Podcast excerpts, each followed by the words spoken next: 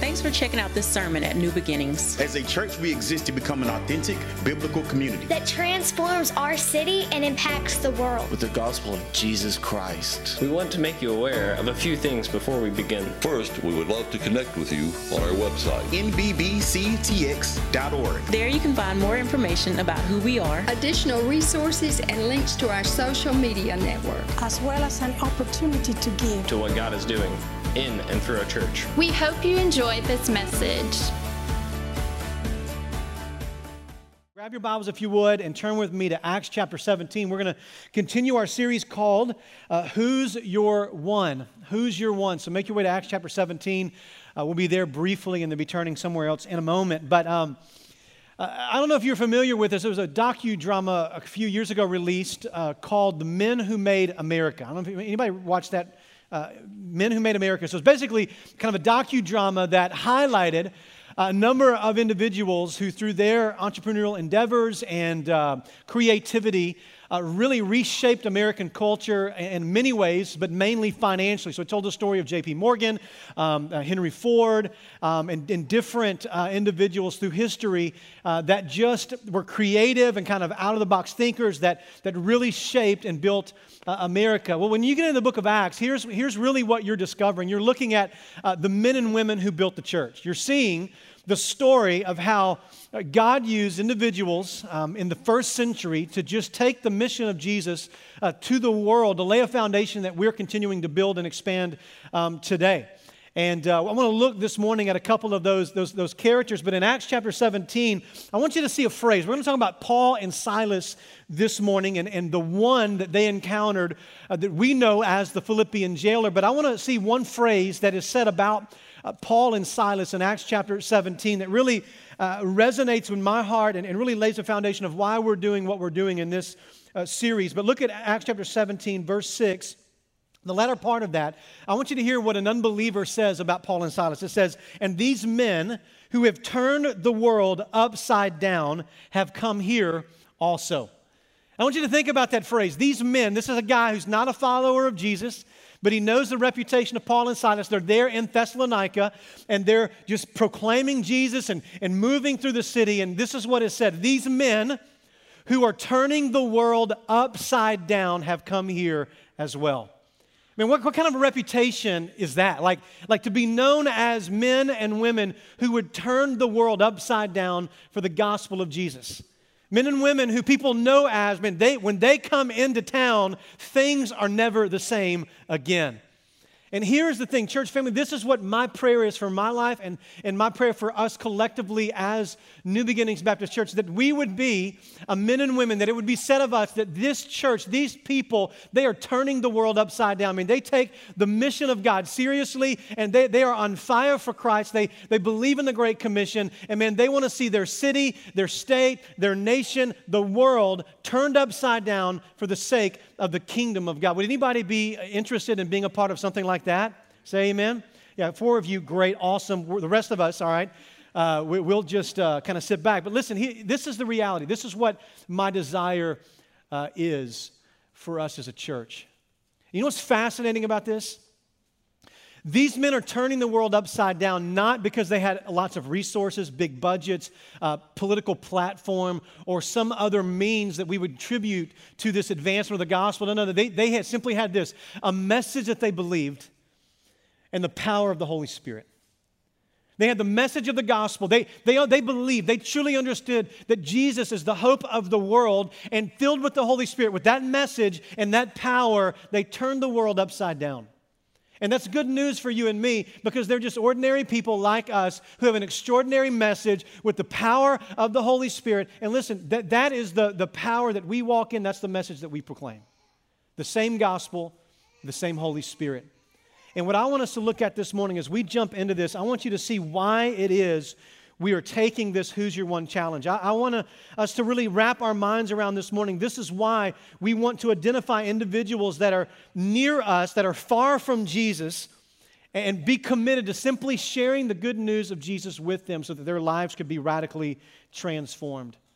I want you to imagine with me, think about just in, in, in the life of new beginnings.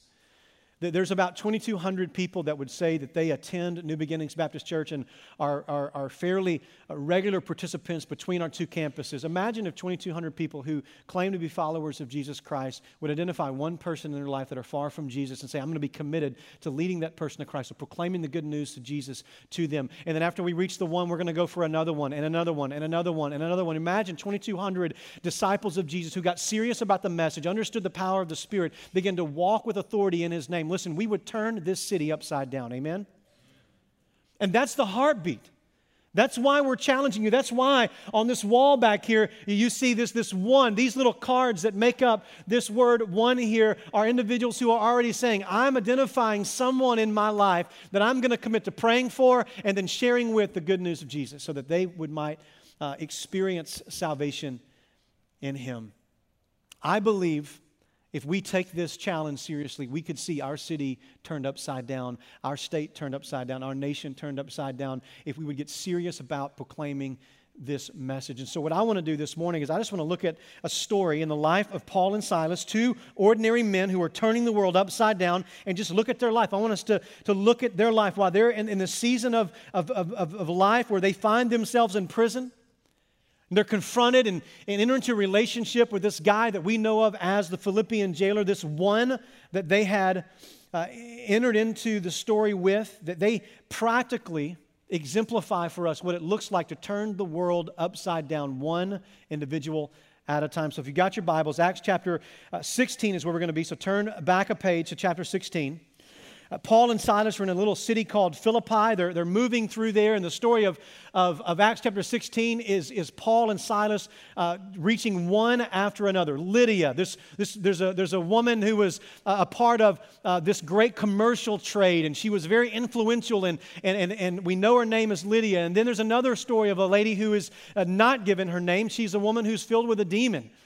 And uh, Paul and Silas deliver her from the demonic influences. She experiences salvation in Christ. And I love that story. Let me just kind of tell you, even though I don't have time, I love the story of the woman who was demon possessed because uh, Paul is going through the city, and this woman who was demon possessed, and she was a, a slave girl, and, uh, and uh, the, the owners were using her supernatural demonic influence power for personal gain. Well, she's following Paul and Silas around because demons understand who Paul is. I mean, they, they recognize a guy who is marked by God, who's proclaiming the mission of God. And so Paul and Silas are going to their city. This woman, it says, is following them around saying, Hey, these men are preaching Jesus of Nazareth, that he died and he resurrected. And she's trying to interrupt the ministry. And I love it because as they're making their way through, it says that Paul was annoyed with her and so he turned around and he cast the demon out. Like, could you imagine? He said, I'm just tired of this. Just demon be gone, right?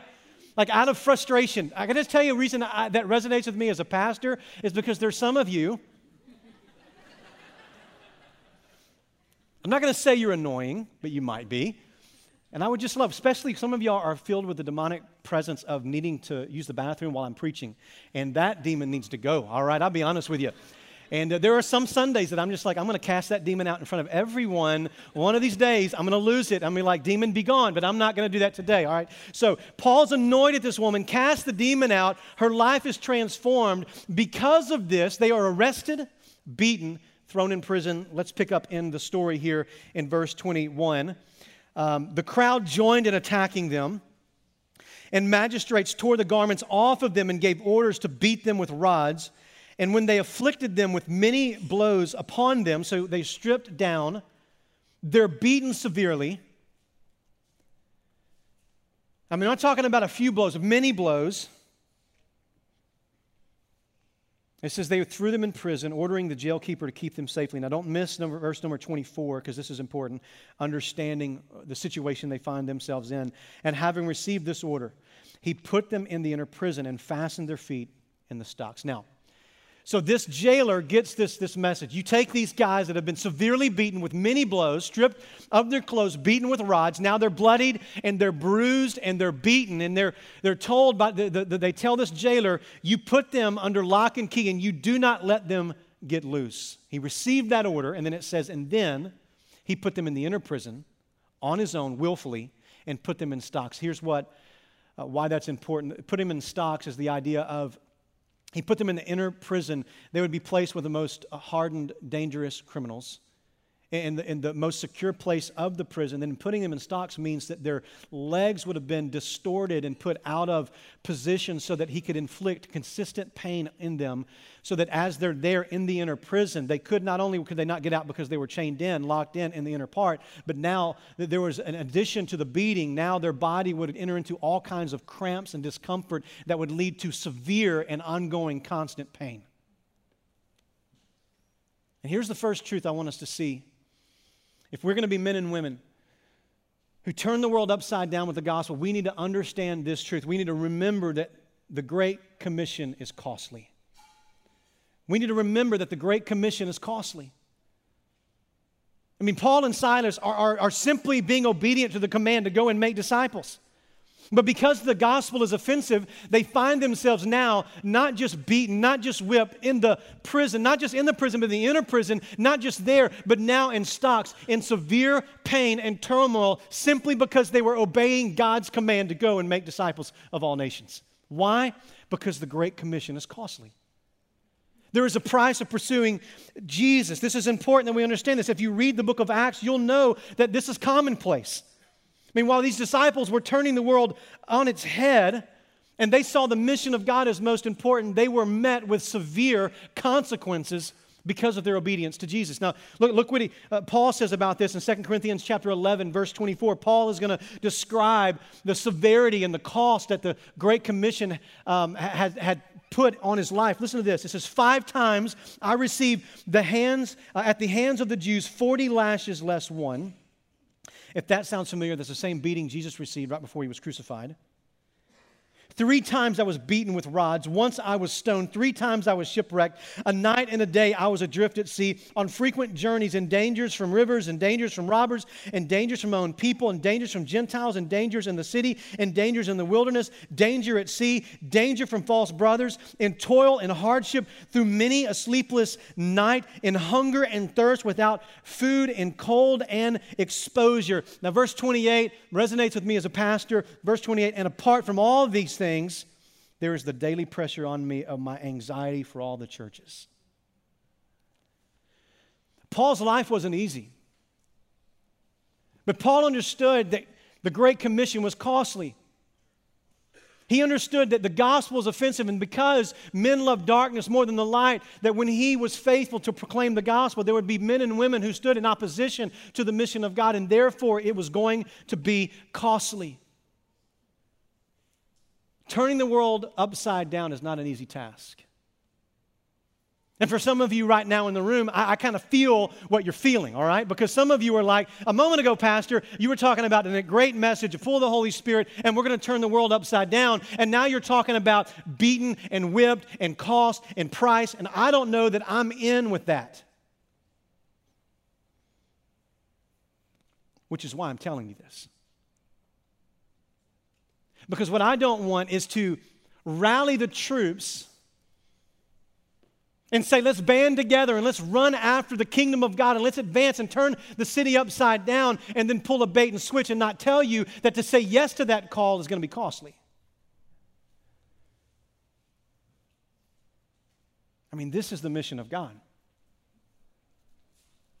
Like, I want to be totally upfront with you.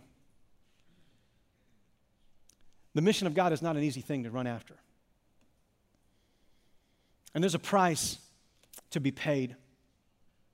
It's one of the reasons in a couple of weeks we're going to do a series I cannot wait for. I think this could be a series that does one of two things and maybe both. We're going to do a series in uh, the fall called A Call to Die. And we're going to talk about the, the radical call to abandon everything to follow Jesus. We're going to get back to the original invitation that Jesus gave when he says, Come follow me, and I'll make you fishers of men. And we're going to discover is that this is not an easy call, this is a hard invitation. And discipleship is costly, and the Great Commission has a price to it. And here's one or two things that are going to happen. One, I believe this is going to be a, a, a church shaping series that we're going to enter into. That we're going to see the, the, the, call of Jesus more clearly. And there are some of you that God is just going to burn a fire in your heart and soul that'll never go out. And God's going to use you in ways you never imagined. And there are going to be some of you that are going to jump ship. We're going to thin the herd probably in the fall. Because if we're going to chase and be a church that's serious about the mission of God, that says we want to see our city transformed and, and the world impacted with the gospel of Christ, listen, that there's going to be a distinction between the fans of Jesus and followers of Jesus. Followers of Jesus understand the cost and they recognize that the Great Commission is costly. And this is exactly what Jesus said. There was never fine print with Jesus' invitation, by the way. You know what I'm talking about when I say fine print? You know, like the commercial, like, like if you got you know, heartburn or indigestion, the commercial comes on and there's this magic pill that's going to allow you to eat all of the, the, the chili dogs in the world with onions and peppers on them. And you're like watching it and you go, I got indigestion and heartburn and I'd love to eat a, chili dog that would give me a heart attack in a few years. I would love that, but I can't. And my, my stomach burns too hard. And you watch the commercial, and all of a sudden, they even show you the little figure of the person whose stomach was red and on fire, and, and now it's blue and it's nice. And, then they go to the concession stand, and now they got the hot dog, and you're like, I want the pill because I got the problem. And then at the very end, right before you're ready to hit send on the phone call, it gives you this speed reader who's going to have this little uh, four font on the screen that then tells you all of the side effects that if you take this medicine, what could potentially happen to you. Y'all know what I'm talking about? And it gives you all of these scenarios that if you take this, this is possible, this is possible, this is possible, this is possible. At the end, you're like, I'm better with heartburn. No thanks, right? There's no fine print with Jesus. Jesus says, Come follow me. And if you follow me, here's what you need to know no, no, ma- no, no, no student is greater than the teacher, no servant is greater than the master. If they persecuted me, they're going to persecute you. If I suffered, you're going to suffer. You're going to be beaten. You're going to be whipped. The enemies in your life are going to be people in your own household. He was very clear about the price and the, and the, and the, and the cost involved with the Great Commission. Even in, in John chapter 16, Jesus says this in verse 1. He says, I have said all these things to you. Now, what are they all these, these things? If you go back and read chapter 15, he's telling them that the, the following him was going to have a price. There's going to be a cost involved. He says, I'm telling you all of these things to keep you from falling away. In other words, if I just tell you, come follow me and everything's going to be great, the moment suffering comes, you're going to fall away because you're going to say, I didn't sign up for this. So I'm telling you up front, this is the cost so that when you get out there and the price begins to increase, you're not going to quit. Then he goes on to say, listen to this in verse number two they will put you out of the synagogue, they will kick you out of the church. Indeed, the hour is coming when whoever kills you will think he's offering God a service. And they will do these things because they have not known the Father nor me. But I have said these things to you. Listen to this that when their hour comes, you may remember that I told you.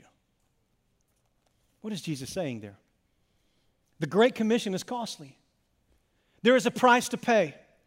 Turning the world upside down is not going to be easy. And Jesus is saying, I'm telling you up front, no, no, no, no builder goes into a project without first putting a budget together to determine whether or not they understand the cost involved. And I'm telling you, there's a cost in following me. And I'm telling you this so that you don't turn away when it happens. Now, church, this is not easy. This is, this is difficult.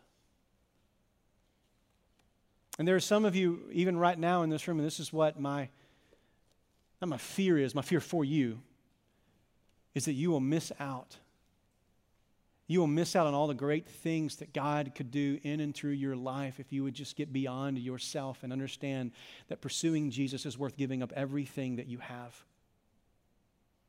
This is why Jesus says, listen, there's, there's, a, there's a choice you have to make. If you want to hang on to your life, you want to hold on and preserve your safety and your comfort and hold on to your life, guess what you're going to do? You're going to lose your life in the end.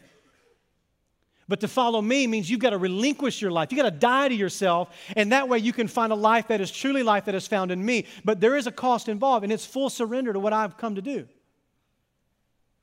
And when you surrender all to me and what I've come to do, I can do through you, but there's going to be a cost. And I love this Paul knows this, Silas knows this. They're walking in this. And look at verse 25. This blows my ever loving mind. Look what he says in verse 25. And about midnight, Paul and Silas were praying and singing hymns to God, and the prisoners were listening to them. Now, think about this. They're in prison, beaten, whipped, in the inner prison with the worst criminals in stocks, body distorted, body cramps, severe pain. And what are they doing? They're singing and they're worshiping and they're praying and out loud. And it says that the other prisoners, they took notice, they were listening to them. You know what that says to me? Listen to me. Listen, our greatest sermons are proclaimed during some of the greatest seasons of suffering in our life. Our greatest sermons are proclaimed during some of the deepest and most painful moments and suffering in our life.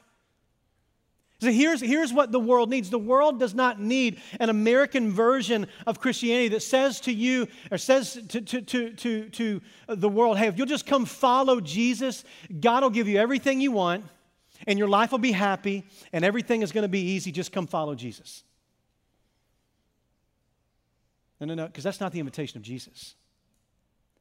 The invitation of Jesus is come and suffer with me, for me. Have your life radically transformed by my gospel, and you go proclaim my message to the world, and it's going to be costly in your life. That, that's the invitation of Jesus. And so, can I tell you one of the reasons we're failing in the area of the Great Commission is because we're giving an Americanized version of the gospel, and it's not the real gospel. What the world needs to see in the lives of believers is that we found something in Christ more valuable more valuable than comfort.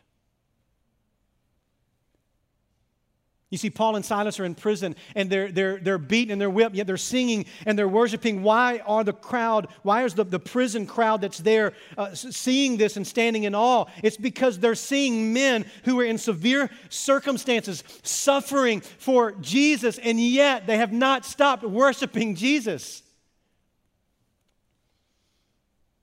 What many of us do is this we, we, we give an American, we, sorry, we give a Christian version of the American dream to the world, and we think the world is going to be impressed. And here's what I mean by that.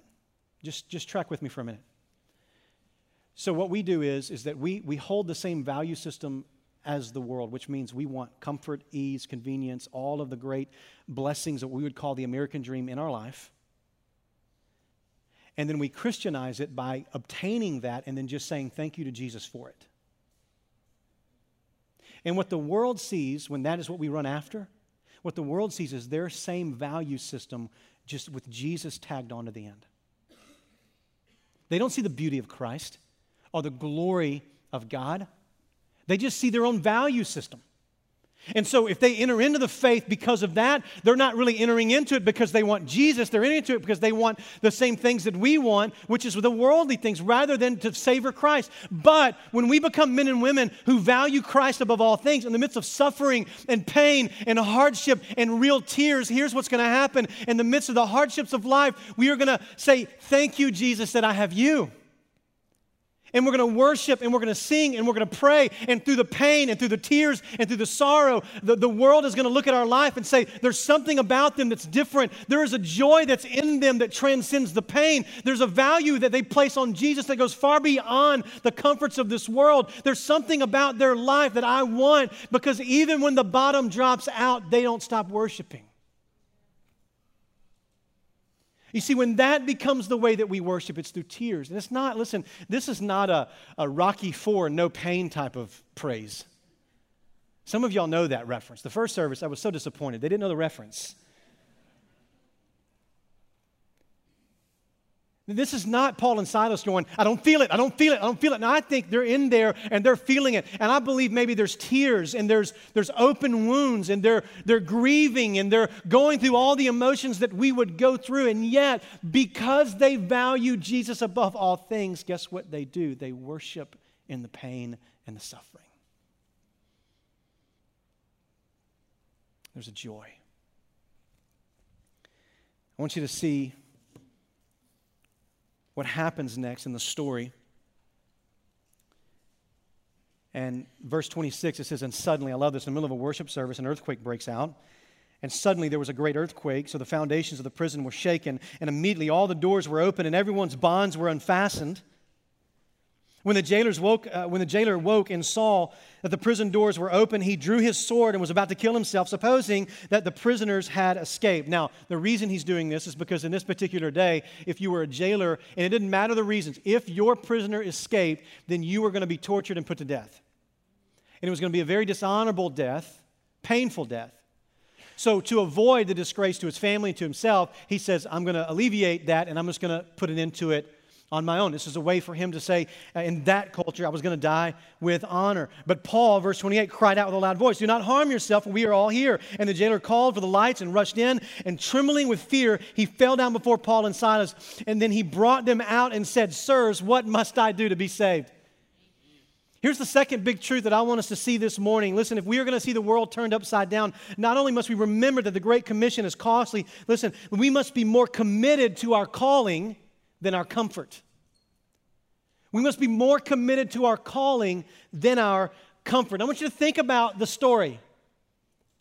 They're beaten, they're whipped, they're in prison, they're in stocks, and yet they're worshiping in the middle of the worship service. So think about, man, if, if you were in prison, and somehow you had this faith where you're like, man, I'm going to sing and I'm going to worship and I'm going to make much of, of God in this moment. All of a sudden, the earth begins to quake and you look down, the chains are gone, the stocks have fallen off, the prison doors are open.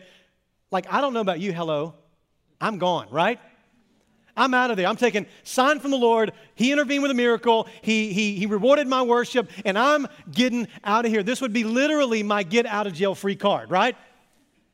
Like, I'm out. Let's confession time. How many of you that would be your response as well? Raise your hand. The rest of you are liars, all right? You are liars. Like, I'm out. But not Paul and Silas. Paul and Silas, it says they remained, they stayed in prison. They, think about this. You would think they would bail in the moment. Their, their, their discomfort is going to be alleviated. Now the Lord has intervened and miraculously has set them free. But here's the difference between Paul and Silas and many of us in the room.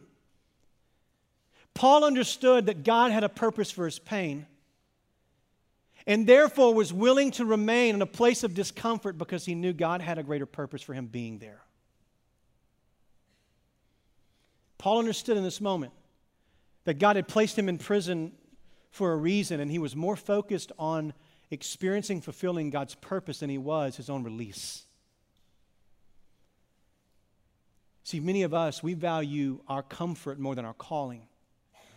And therefore, the moment discomfort ends, enters into our life, the moment the gospel brings us into uncomfortable situations and brings pain into our life, or maybe it's becoming costly because we are naturally inclined toward comfort, what do we do? We bail on the calling because we want to pursue comfort. We all want comfort, right? Anybody here not want to be comfortable? Like this, like in the seats right in the room right now. One of the first things said to me about this building when we entered into it, was, man, the seats are comfortable, which means you can get better naps during my sermon. That's what that means. I know. I somebody asked for, it, can you put a recliner on it and a cup holder? And I'm like, yeah, where's the popcorn, right? That's what we want. I was laughing about that this morning about, about seating. Um, y'all know Pastor Connor left our staff a couple of weeks ago, and, and I remembered something last week. I remembered that Pastor Connor had a new chair in his office. And I'd been complaining for years about my chair. My chair is about nine years old and it is wore out. It was never really that nice to begin with. And I, I, realized all these years I've been laboring for Jesus in severe pain and discomfort, and I was deserving. So, you know what I did? I did like any rational person would do. I stole Connor's chair because he's not there anymore, right? So I switched chairs and then I sat in his chair, which I'd never done before. And I realized this guy called me him. He said, "You're my best friend," and he sat in this for years, knowing what I was sitting in. As I called, I, I called Amy, and this is no lie. I, Amy, come here. I want you to sit in my chair for a second. Then I want you to sit in Connor's chair. I'm telling you, I think a masseuse came with the chair. I promise you. Like, guess what? I put the old chair. I don't know who we're hiring, but they're going to get that chair. I'm in Connor's chair, because it is. I'm not going to get any work done now because it is so comfortable. And this morning we were laughing. We have a, a prayer meeting, um, um, a ministry team prayer meeting uh, uh, on Sunday mornings. And, and so I was, I had the new chair in there and I'm sitting there bragging about my chair. I'm like, can you believe Connor would do this to me for years? And uh, we were laughing about it. And one of our, our team members, I'm not going to say his name, but it rhymes with Wayne Smith. And um, he's like, do you think the missionaries in Africa are having this conversation right now? And I was like, there's always that guy. There's always that guy. Now, we, we all want comfort, right? We all want comfort.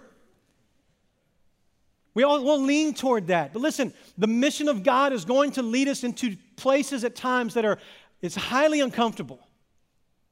And in those moments, we have got to be more committed to the calling than to comfort. Which means for some of you, with your one, you know, and this is the fear that you have. God's put a burden in your heart for a friend that's far from Jesus, doesn't know Christ altogether, and you know, I've got to have that conversation, and it's going to be an uncomfortable conversation, and that conversation might actually cost you the friendship. But because of your comfort, you've avoided the conversation. Because some of you, listen, you love your friendship more than you love your friend. Because you love your friendship more than you love your friend, you're not willing to lose your f- friendship in order to save your friend. And so we avoid and we sidestep. Some of you, some of you, you, you need to say no to the vacation so that you can say yes to the mission trip. But that's an uncomfortable conversation. That's an uncomfortable choice to make, right? For us to willfully say, I'm going to go without so that the kingdom of God can be advanced. But God leads us into situations, and rather than in those difficult moments, in those uncomfortable seasons of our life, rather than begging God to relieve us of the discomfort, we need to ask God, God, fulfill through me whatever it is you want me to accomplish in the season that I'm in. We need to choose discomfort at times over comfort. And for many of us, God leads us into discomfort. We must rather than escape it, choose to stay there so that God's greater purpose might be fulfilled in our life. Listen, we are not going to turn the world upside down and see a city transformed with the gospel of Christ unless we understand that our calling has to become greater than any comfort this world has to offer. Listen, the gospel is costly, it's going to lead us into moments that are highly uncomfortable which kind of leads to the rest of the story. What happens next is fascinating. Verse 30. It says, Then he brought them out. So the jailer brings them out, and this is his statement. So the prison doors are open. These beaten, bloodied, bruised men who were singing and worshiping rather than cursing God or complaining about their situation are in the prison. They didn't leave, they didn't bail. So this man asked this question Sirs, what must I do to be saved? What must I do to be saved?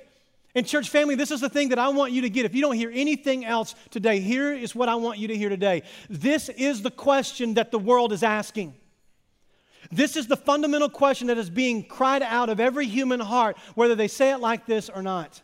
What must I do to be saved? Every single person that is looking for possession and position and accomplishment to fill the void in their heart, to find some sort of satisfaction and wholeness, here is what that person is doing. In their pursuit of position, in their pursuit of promotion, in their pursuit of possession, they are asking themselves, What must I do to be saved? What must I do to feel whole? What must I do to feel this completeness, this emptiness to be erased from my life? Every single person who is going from relationship to relationship to relationship, trying to find approval and acceptance by people. Listen, this is a pursuit of answering the question what must I do to be saved? And they're hoping that the next relationship and the next friendship and the next person and the next accomplishment and the next applause might finally satisfy their heart and they can say, Finally, I've arrived, only to discover nothing will. So they continue to cry out, What must I do to be saved? Your neighbors are crying, What must I do to be saved? You've got family members that are crying out, What must I do to be saved? This is the question the world is asking, and you and I have the answer.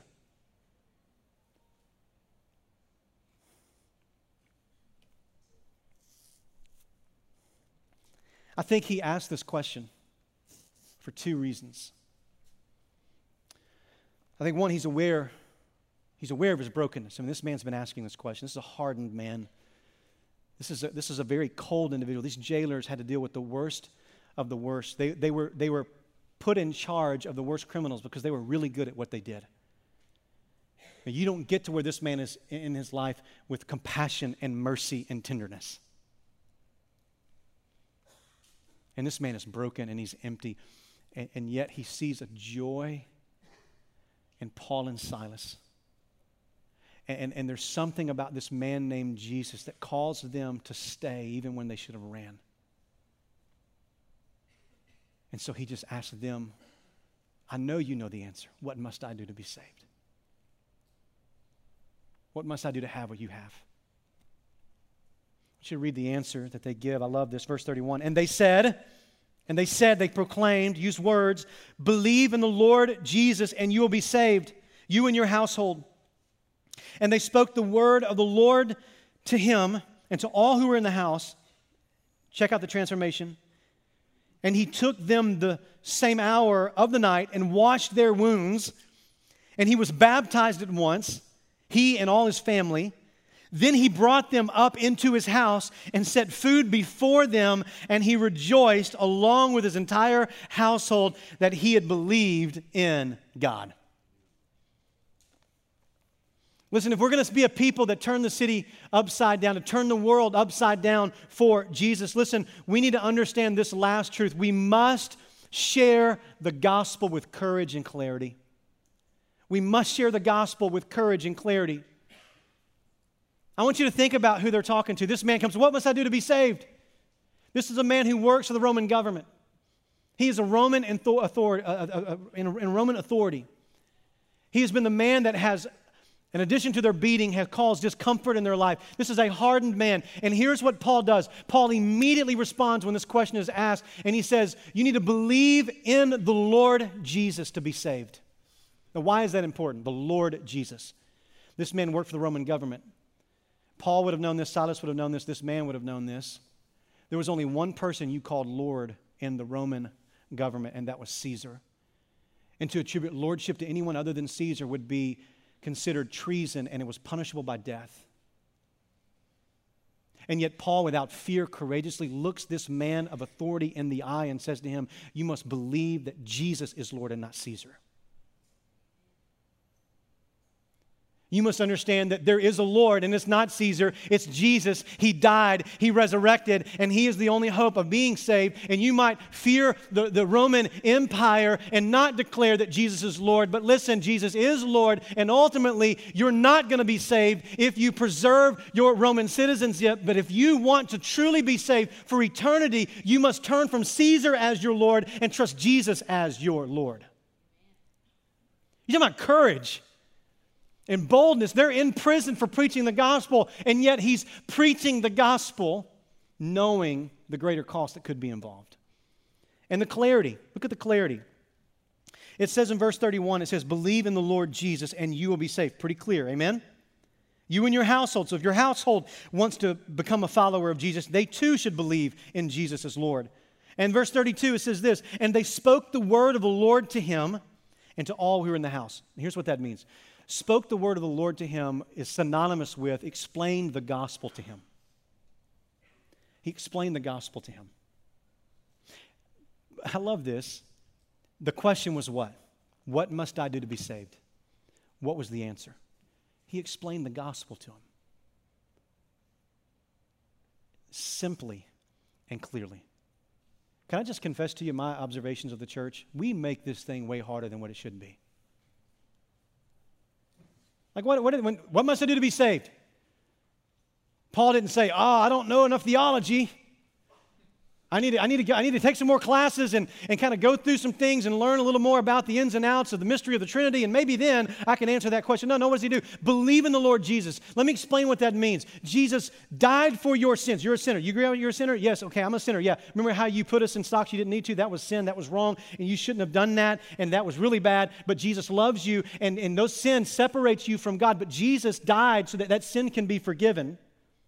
And he resurrected from the grave, which means he's alive and you need life. Yeah, I need life. You need life. Okay, Jesus died for your sins. He resurrected so you can have life. And if you'll believe in him, your sins can be forgiven and you can have brand new life. Right? He simply explains the gospel to a man that desperately needed to hear it. And what happens? He believed and his life was transformed. You can see the transforming work. The jailers were not necessarily known for their hospitality, right?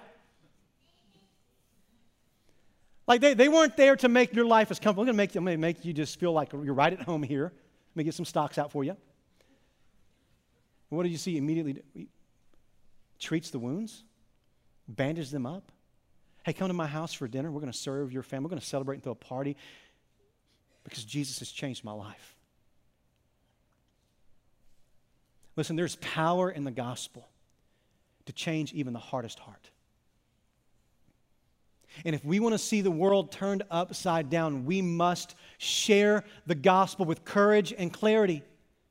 The world does not need us to give them 14 steps to a better life of becoming more religious person or how to uh, fix their marriage necessarily. The world doesn't need us to walk through and, and psychoanalyze every event that's ever happened in their life before they can come to saving knowledge of Jesus. What do they need to know? You're a sinner, but God loves you and Jesus died for you and He resurrected and you can be forgiven and given new life if you would just trust in Him. The world is not going to be transformed by our good ideas, good intentions, or religious concepts. It's going to be transformed by the message of Jesus, and we need to make it simple, clear, and with courage. Sit across the table with people we love and say, Let me tell you the greatest news you could ever hear. That's what the world needs. And when we get to the place where we get that, there's no telling what Jesus can do through our life. There's some of you right now, you know you got to take them to coffee and you got to look at them and love them enough to say, You might reject me. Our friendship might be over. You, you may turn your back, but I, I need to love you enough. I'm going to risk losing you as a friend because I love you. And I got to share something with you that's on a burden. Man, the Lord's been uh, eating me up and wearing me out, and you, I cannot even sleep at night because you've been on my mind, and I've been praying for you, and I've been talking about uh, you to the Lord about this conversation. So listen, I know you're going to think I'm crazy, but let me just share with you some things that Jesus has done in my life, and I just want to simply ask you what you think about that. Just simply, courageously, with clarity, share the gospel. A couple weeks ago, a guy came to my office who was broken. I mean, just absolutely broken. His family member, close friend, had died. And we were talking about whether or not this person was heaven and hell. It's really the question he was asking. And so I just simply asked the question what do you think it takes for someone to be saved? And what, what do you think it takes? I mean, you keep asking this question, but where do you stand in regards to that question? Because in essence, what he was asking is, what must I do to be saved? So I just said, What do you think? And he began, you know, being in the Bible Belt to talk about different possible scenarios. And I loved it because he was talking, and finally he just looked at me. He's like, I ain't got a clue. I'm like, Well, you came to the right place because I do. And I just simply shared the gospel. And you know that, that God loves you even though you're a sinner. You know you're a sinner. Yeah, I know I'm a sinner. God loves you, and He sent Jesus to pay the price for your sin. He loves you, and you were created for Him, and you can put your faith and trust in Him. And I just kind of just walked him through in about eight minutes, walked him through the gospel. And I said, Does that make sense? Big old tears. He goes, That makes sense. I've never really heard or understood that. I said, Is that what you need? He goes, That's exactly what I need. And it is not an accident that I'm here and I know that I need to be saved right now. And he gave his life to Jesus.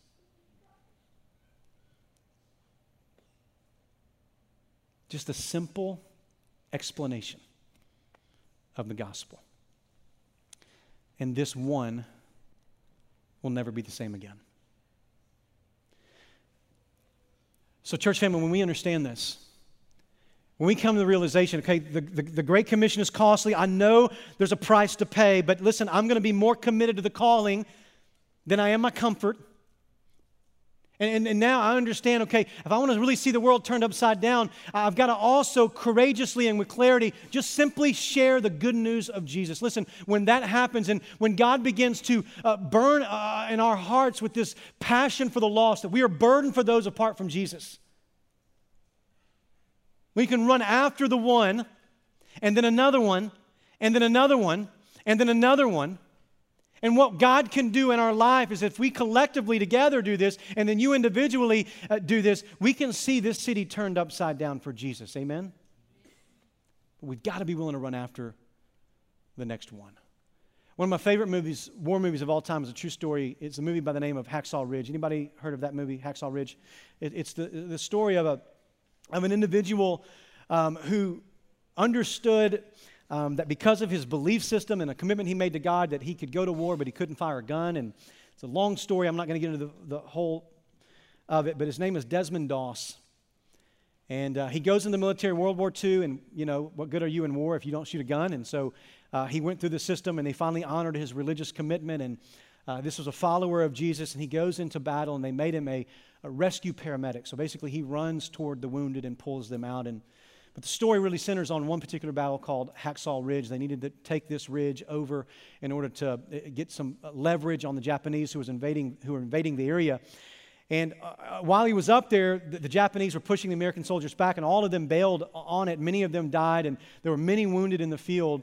And, and Desmond Doss, rather than running to safety with the rest of his men, um, he felt compelled to stay in the battle, even though he was unarmed and no other soldiers around to go back in and to get the men who had fallen and those who were alive to pull them to safety. And, and the story is him over about a 12 hour period running into the enemy lines, finding the wounded, uh, bandaging them, uh, dragging them back to the edge of the ridge, lowering them down with, with a rope, and then going back for another uh, within about 12 hours. And, and they, the military, American military had no idea he was there. They, they thought he was dead. All of a sudden, all these wounded people start showing up to the infirmary, and they're like, Where's he coming from? And they said, Doss is still up there. 75 men were saved that night who would have had certain death. And my favorite moment of the movie was during that time of rescue. There was one prayer that he was praying over and over and over again. And it was, this was affirmed by him, Doss himself, who told the story. That he would rescue a man, he would get to the edge, he would lower him down, and he would, he would lay his head down, and he would say, Lord, give me one more and he would run back into the fire, into the bombing, and he would find someone. He would drag them out. He would lower them down. He would catch his breath and say, Lord, just give me one more. And he would go back in. He would come back out, lower the man down. Lord, just give me one more. Just give me one more. Just give me one more. 75 men later, just give me one more. What would happen in this city if that's the urgency we got for the lost? If you and I, who say we believe in Jesus, who believe He's the only hope for the world, who believe that our lives have been transformed by the gospel, and who know we have men and women around us who need Him desperately, who, who are in the middle of the battle where the enemy is destroying their life for eternity, if we would just say, God, just give me one more, one more family member, one more coworker, one more person in my neighborhood, one more student in my classroom, God, just give me one more. I'm going to go after them. I'm going to run. Just give me one more. If we live with that type of urgency, this city would never never be the same again. And that is my prayer for us. That is my prayer for us. So here's what I want us to do I want us to bow our heads for a few moments. Bow your heads for a few moments, and I want us to think about our one. Some of you, the word one behind me is made up of the names that have already been turned in that some of you are praying for, that God would give you a one. So, some of you, your one has already been turned in. You know, over the next few minutes, I'm going to ask you to do me a favor. I'm going to ask you to plead with God God, just give me my one. And I'm going to invite you to leave your seat. Maybe it's kneeling down at your seat or coming and kneeling at this, this altar, but, but to, to, to, to, say to God, God, this is an urgent thing for me. I'm going to plead with you that you would give me my one, break my heart for them, stir in me a desire to share, give me the courage I need, help me understand the cost involved, but I'm going to be more committed to the calling than my comfort, and give me what it takes just to share the simple gospel with them. And I'm challenging you. Let's plead with God for our one. Others of you, you have not turned in a card with the one that God is placing in your heart. And the seat backs in front of you or on the seat, if you're on the front row, there are cards there and I would ask you to take one of those cards and write the name on the top and the bottom portion, and then tear off the white portion and put that in the offering plate as it's passed at the end of the service. But before you place it in there, just plead with God God, give me my one. So let's just take a few moments and let's just, just get after the Lord together and saying, God, I know that this is costly. But I believe in my calling to go and make disciples. And so, God, give me the courage to share with clarity the message of hope. So, for those of you who have turned in a card, plead and ask Jesus to, to prepare their heart, prepare your heart, and to give you the one. Others of you, you're asking for a name and pleading with God for them. But there's a third group of you in here. Some of you are the one. you don't know Jesus and you're asking the question, you come in this place this morning, and maybe not in your own words, but in your heart, you're asking the question, What must I do to be saved? And I would say to you, believe in the Lord Jesus and you will be saved. And our decision encouragers are going to be at the front. And if you are in that third group and you need to be saved, I would encourage you to leave your seat and come and speak to someone and say, I'm a one. And I want to be saved today. I want to be forgiven of my sins and given a new life. Father, I love you, and I pray now in the name of Jesus that our hearts would break for the lost, that we would sense an urgency, that you would be more valuable than the things of this world to us. And there, there would be a desperation for us to see our one reached. And so, God, as we pray, break our hearts, give names to those who have not received names yet, and for those who are the one, God, I pray that you will move them from death to life today, even where they sit right now. We ask this in the name of Jesus.